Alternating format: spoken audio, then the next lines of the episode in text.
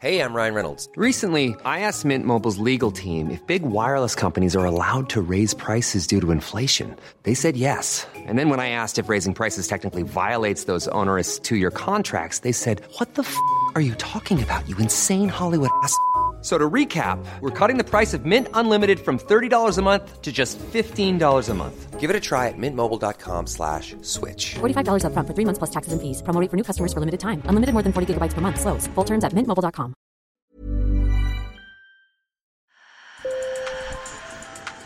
Bonjour. Hello. Hola. Marhaba bikoum. Sur le fil, Le podcast d'actu de l'AFP. des nouvelles choisies pour vous sur notre fil info. À Taïwan, voilà trois ans que les couples homosexuels ont le droit de se marier, à une exception près, les couples binationaux. Ils ne peuvent se marier que si le pays d'origine du compagnon étranger reconnaît le mariage homosexuel, un obstacle non sans conséquence dans la vie de ces couples. Avec nos reporters Sean Chang et Amber Wang, nous partons à leur rencontre. Sur le fil. Un couple hétérosexuel taïwanais philippin peut-il se marier? La réponse est oui. Alors pourquoi cela ne s'applique pas au mariage entre personnes de même sexe? J'ai l'impression qu'il y a là une profonde discrimination. Celui que vous venez d'entendre, c'est Vincent Chuang, il est professeur de sciences naturelles. Il n'a qu'un souhait, pouvoir se marier et vivre à Taïwan avec son partenaire.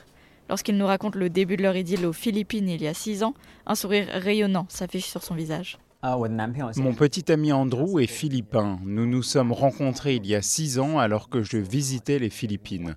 Il était chef dans le bed and breakfast où je logeais et ça a été un coup de foudre. À cause de la pandémie et de la fermeture des frontières, leur relation se tient par écran interposé depuis deux ans. Après avoir cherché tous les moyens pour vivre dans le même pays, son compagnon philippin Andrew a fini par obtenir un visa étudiant à la mi-mai. Mais ce statut souvent utilisé par ces couples les place dans une situation précaire, comme nous explique Tan Beguat, de nationalité malaisienne. Elle habite à Taïwan depuis 6 ans grâce à un visa étudiant.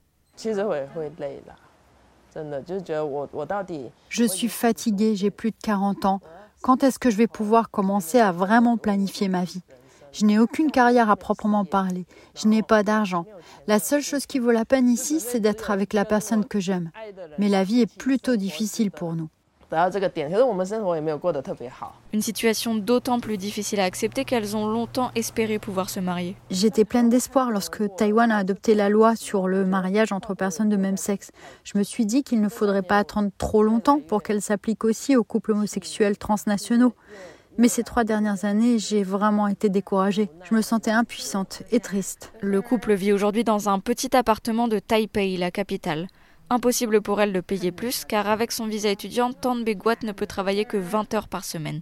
Une situation financière instable qui exaspère Lei Kaili, sa compagne taïwanaise assise à ses côtés. Nous ne demandons pas beaucoup, seulement l'opportunité pour nous de vivre ensemble à Taïwan, d'avoir un emploi et de mettre de côté pour la retraite. Est-ce beaucoup demandé? Mm. Comme elle, 470 couples binationaux attendent de se marier selon les chiffres de l'Alliance taïwanaise pour la promotion des droits à l'union civile. L'association a lancé plusieurs procédures judiciaires pour faire lever la restriction, dont trois ont obtenu gain de cause. Mais la décision des tribunaux ne s'appliquent qu'aux couples à l'origine de la procédure.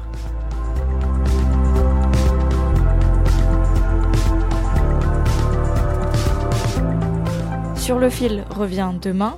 Merci de nous avoir écoutés. Si vous aimez le podcast, n'hésitez pas à mettre des étoiles dans votre application préférée. Bonne journée